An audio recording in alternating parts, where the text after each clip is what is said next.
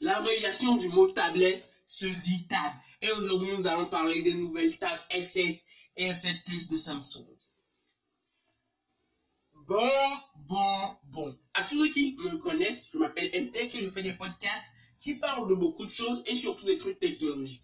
Mais aujourd'hui, je vous avais promis que je vous parlerais des tables S7 et S7 Plus de Samsung, mais depuis, je ne l'ai pas fait. Donc, remédions à la chose et faisons-le parce que ces tablettes valent vraiment le détour. Premièrement, parlons du côté esthétique. Parce que techniquement, les deux tablettes ont le même design, donc je ne vais pas trop traîner dessus. On a un design avant identique à l'iPad Pro ou à l'iPad Air 4. Et franchement, c'est un design très borderless avec le capteur frontal positionné en mode paysage et un dos en aluminium avec une partie S-Pen pour le S-Pen. Mais tous ces trucs de S-Pen, on en reviendra plus tard dans le podcast, donc vous inquiétez pas. Et aussi, on a des bords plats. Ça, c'est un peu ouf d'avoir des bords plats sur une tablette Samsung. C'est même très rare parce que Samsung, ce qu'ils font souvent, ce sont les bords incurvés. Ouais, avec beaucoup de smartphones. Donc, les bords plats, c'est un peu nouveau chez Samsung. C'est pas mal. Mais à part tout ça, je vais vous parler des deux tablettes et des différences qu'il y a. Donc, soyons sérieux, il y a pas mal de différences entre les deux tablettes, mais vous pourrez en retenir quelques pour voir vraiment la différence entre les deux tablettes. Premièrement, parlons de l'écran, parce que je parle toujours de l'écran premier.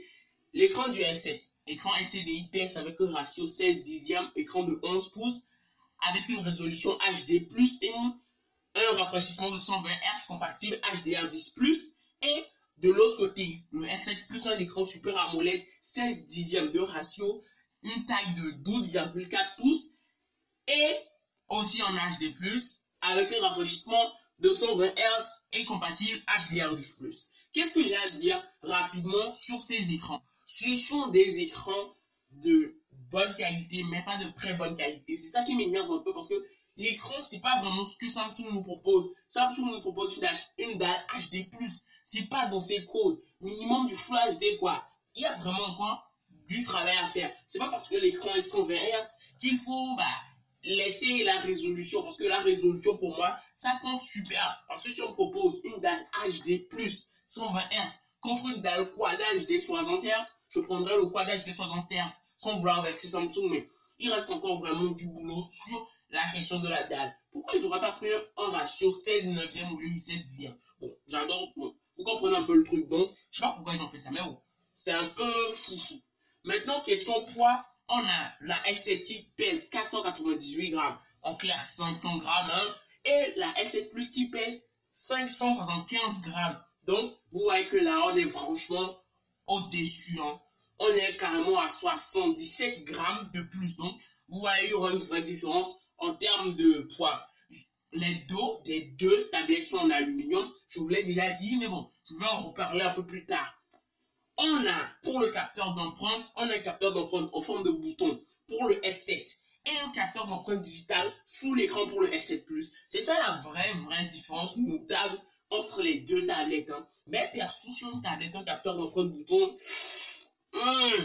ça fait un peu grincer les dents. Soyons sérieux, quand Apple aussi l'a annoncé sur iPad Air 4, ça m'a fait aussi un peu grincer dedans. Mais bon, on va faire avec, c'est pas vraiment un problème, c'est pas une gêne même en fait. Mais question épaisseur, le S7 sera un peu plus épais que le S7 Plus, mais franchement les deux tablettes sont super fines. Mais le truc un peu bizarre, c'est que le S7 Plus a une épaisseur de 6 mm, mais va peser 575 grammes. Donc ça fait un ratio épaisseur-poids assez étrange quand même. Donc il sera super fin mais super lourd. Ça c'est un peu bizarre mais bon, on va faire avec. Maintenant parlons de la puissance. Parce que c'est là que ça m'énerve un peu. C'est que Samsung a choisi de mettre les processeurs les plus puissants sur les deux tablettes. En fait ça m'énerve pas. C'est vraiment bien. On a du Snapdragon du 865 Plus pour la S7 Plus. Pour la S7 je crois que c'est du 865 tout court. En soi même question 865 Plus 865. Il n'y a pas vraiment de différence.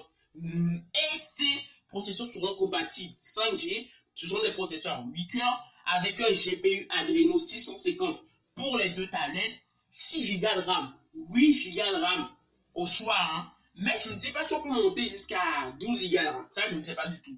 En soit 6 Go de RAM déjà sur une tablette, c'est suffisant. 8 Go de RAM, c'est encore mieux. Je ne sais pas si on peut monter jusqu'à 12, franchement, je ne sais pas. Peut-être dans certains pays, mais je ne sais pas.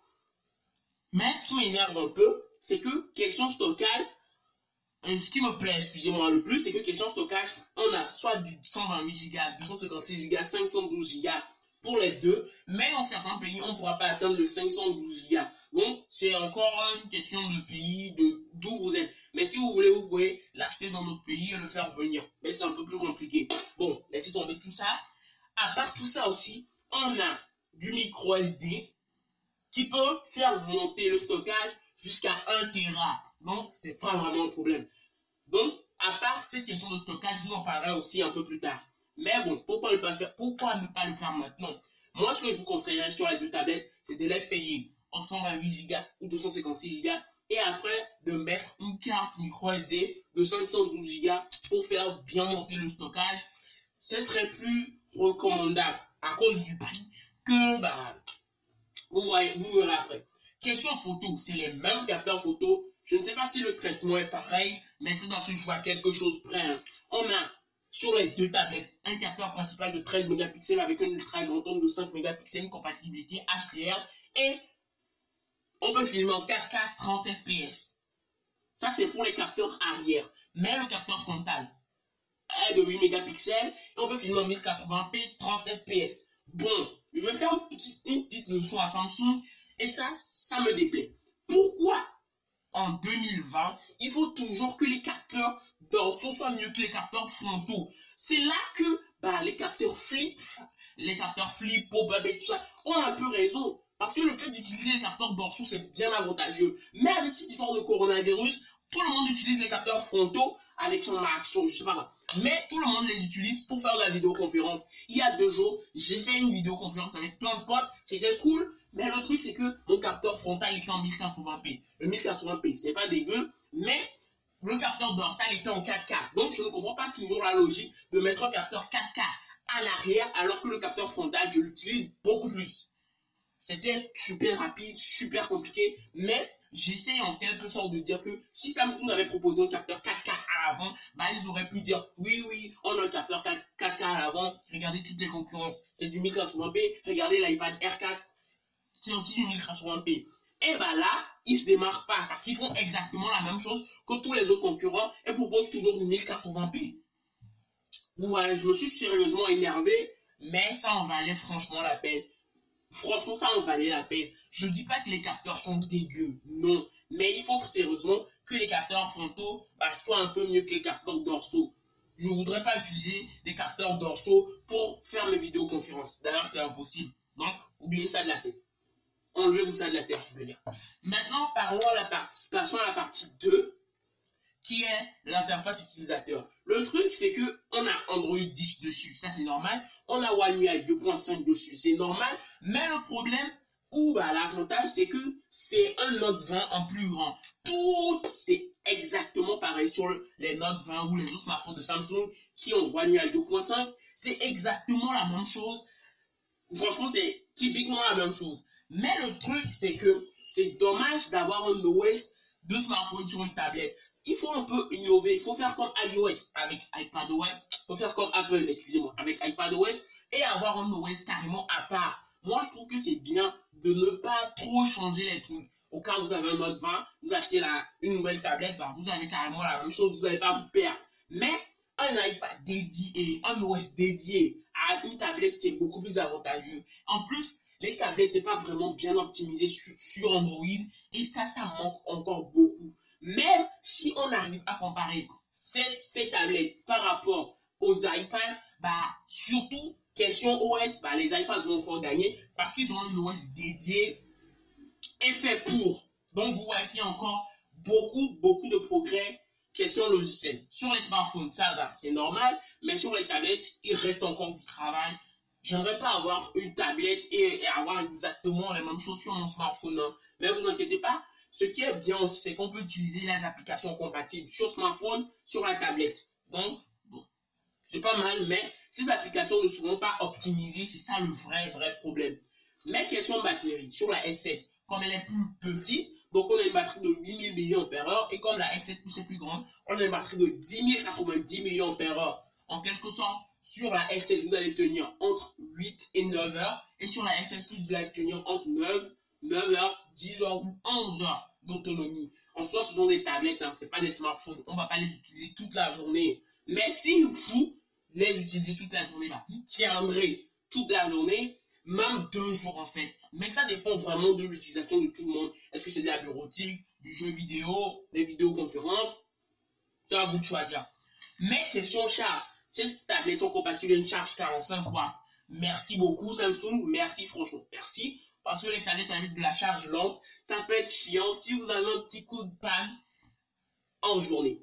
Mais le truc, c'est qu'on n'a pas de charge sans fil inversé. Moi, c'est vraiment très problématique parce qu'une charge sans fil inversé rapide pour les Buds que vous voulez, les Samsung Galaxy Buds Live que j'ai beaucoup critiqué, ou un autre smartphone compatible évidemment avec charge sans fil, bah ce serait bien parce qu'avec 10 000 mAh, ça fait beaucoup. Donc, si vous arrivez à recharger vos appareils, ça doit être cool. C'est comme une banque d'énergie portable. Mais bon, vous comprenez un peu le topo, vous comprenez un peu ce que je veux dire. On a aussi du Bluetooth 5, on a une compatibilité 5G grâce au processeur et on a de la charge en USB-C. Mais hélas, on n'a pas de prise jack et ça, bah, franchement, c'est super méga décevant. Je ne peux pas dire que c'est le truc le plus décevant au monde, hein. Ça passe crème, mais franchement, sans prise jack, bon, pour la plupart, c'est galère. Mais franchement, ça ne dérange pas trop parce que si vous avez des écouteurs sans fil wireless, ça passe. En plus, on a des haut-parleurs stéréo signés AKG et compatibles Dolby Atmos. Donc, des trucs de super bonne qualité.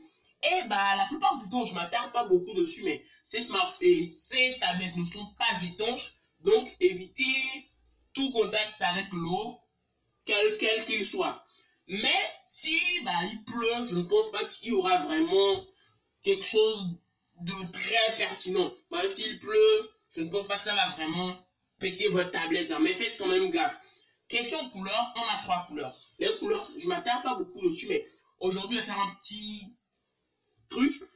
Premièrement, on a du Mystic Black, c'est une couleur super cool, super sympa, qu'on a sur beaucoup de produits, Apple, Samsung, c'est du noir quoi. Mais on a aussi le Mystic Bronze, qui est une nouvelle couleur de Samsung, que Samsung met beaucoup en avant. Perso, si vous avez des Buds Live en bronze, vous avez un Note 20 en bronze, vous avez un Z Fold en bronze, donc bah prenez la couleur bronze pour avoir tout l'ensemble. Mais perso, c'est pas ma couleur préférée, je préfère beaucoup plus le noir parce que je me suis un peu habitué au noir. Sur les iPhones, donc, c'est un peu resté le noir, le gris, c'est un peu resté. Hein. On a aussi le Mystic Silver, c'est pas une vraie nouvelle couleur, mais bon, on fait avec quand même. Question S-Pen, là parlons-en, franchement. Parlons du S-Pen, parce que le S-Pen est dans la boîte, ça c'est franchement cool, j'aurais pu le racheter à part, ça je kiffe vraiment beaucoup, hein, parce que racheter le S-Pen à part, à 99 balles, à 120 euros, en tout cas je ne sais quel prix, bah, c'est un peu chiant, et parfois les gens ne l'achètent pas, parce qu'ils n'en ont pas vraiment besoin, mais quand il est dans la boîte, bah, vous pourrez le donner à votre enfant, il fait des petits dessins rigolos, ça peut être marrant, ou si vous êtes architecte, vous êtes dessinateur, vous êtes peintre, je sais pas quoi. Bon, c'est vraiment ça, bon, ça apporte une nouvelle utilité. En plus, ce S-Pen est compatible avec la nouvelle latence de 9 millisecondes et aussi on a les Air Action. Et ça va, bah, c'est super cool. Mais le S-Pen se pose au dos de l'appareil et à cause de ça, on a une continuité sur les 2 capteurs dorsaux. Donc ça, designement parlant, c'est très cool. Et le S-Pen se pose au dos, mais c'est pas vraiment efficace de poser le S-Pen au dos, ça je l'avoue. Je vous conseille 1000 fois ou beaucoup plus les S-Pen qui se posent sur la tranche de l'appareil, c'est beaucoup plus cool. Mais donc la cover de 7 S7 ou de 7 S7 Plus, les covers sont différents parce qu'il y a une cover adaptée pour le S-Pen. Il y a une partie dans laquelle le S-Pen va aller se loger, donc faites super attention quand vous allez acheter votre cover de protection. Mais en parlant de cover de protection, parlons du clavier. Parce que le clavier est évidemment disponible en AZERTY ou en QWERTY, mais on a aussi un trackpad intégré. Et aussi, mais on n'a pas le rétroéclairage. Mais perso, je ne veux pas trop chiponer dessus parce que le rétroéclairage, c'est pas un truc que j'utilise beaucoup, même que j'utilise très peu, surtout que la plupart du temps, tu travailles en journée, il y a assez de lumière, il y a assez de soleil, bon, ça passe quoi. Mais bah, ça peut être utile de temps en temps. Et ce qui est cool, c'est qu'on a l'option desk qui permet de transformer votre ordi et votre tablette, excusez-moi, mais en ordinateur portable. Hein. Donc, ça peut être aussi cool, mais vous inquiétez pas, vous n'allez pas faire pouvoir tourner les mêmes choses dessus. Même si on a Snapdragon 865 plus 865 derrière, bah, les mêmes choses ne pourront pas tourner. Vous ne pouvez pas faire du montage photo avec beaucoup de puissance et tout le tralala. Donc, faites vraiment gaffe, hein. Même si c'est pour prendre quelques notes, décider de temps en temps, pour un étudiant, aller en cours, vous prenez des notes avec le S-Pen ou le clavier, bah, ça marcherait quand même. Mais le gros problème, c'est que bah, le clavier coûte une certaine somme. Et c'est ça qui rend les choses un peu plus difficiles parce qu'on a 229 € pour le clavier. Déjà, le Magic Keyboard d'Apple, annoncé en début d'année, coûtait super cher. Mais bon, on a un peu compris pourquoi. C'est un super clavier avec vraiment beaucoup de choses, un système aimanté, on peut vraiment l'ajouter. Mais 200 €, ça reste vraiment cher. 200 €, c'est vraiment le budget d'un smartphone en entier. Et ça, c'est vraiment à prendre en compte, à prendre en considération. Mais quand vous avez l'option desk, on a vraiment un OS d'ordinateur. C'est plus une tablette, c'est un ordinateur portable. Donc, ça reste vraiment cool. Mais franchement, les claviers restent encore chers. C'est 229 €. C'est le tarif d'un Redmi 6. Je ne peux pas dire que c'est le smartphone le plus nul. C'est un bon rapport qualité-prix. C'est déjà un smartphone entier. Donc, faites vraiment gaffe. Hein. C'est vraiment très cher. Hein. Par rapport à ce que Samsung propose. Mais c'est pas mal du tout. C'est pas mal, c'est clean. Hein. Même maintenant, parlons des prix. Parce que la S7 Plus va coûter version Wi-Fi 128 Go, 949 €. Vous voyez déjà qu'on là, on est dans l'ultra haut de gamme. Wi-Fi 256 Go, on est à 1029 €. Et 5G 256 Go, on est à 1149 €. Donc là, vous êtes déjà largement à 1200 €. Et tout ça hors clavier. Hein. Mais vous avez le S-Pen de fourni dans la boîte. Pour le S7, je sais que ça passe de 700 € à l'entour de 900 €. Mais je ne sais pas les prix exacts. Mais bon, vous inquiétez pas, vous allez le trouver entre 700 € et 900 €. Donc, ce n'est pas un problème du tout. Moi, ce que je vous conseillerais, surtout pour la table S7 Plus, c'est de l'acheter en version 5G, mais 128 Go. Comme ça, vous le payez, je crois, autour de 1000 € aussi. Hein. Comme ça, vous allez le payer. Ouais, vous allez le payer à 1000 € et quelques. Et vous allez rajouter une carte micro SD de 512 Go pour booster la mémoire à fond. Mais ça peut marcher aussi pour les autres. Hein. Mais le truc qui m'énerve un peu, c'est que par rapport à ce que Samsung propose, je crois que ces tablettes sont très chères et ne vont pas beaucoup se vendre. Parce que certes, on a vraiment beaucoup de puissance. Mais est-ce qu'on a besoin de toute cette puissance? Moi, perso, j'attends une V2, une table S7, table S7 Live. Donc, je vous dis à plus sur ce que je viens de dire. Et on se dit à plus, évidemment. Bon, aujourd'hui, j'ai pas trop d'idées pour la fin. Mais ça passe quand même.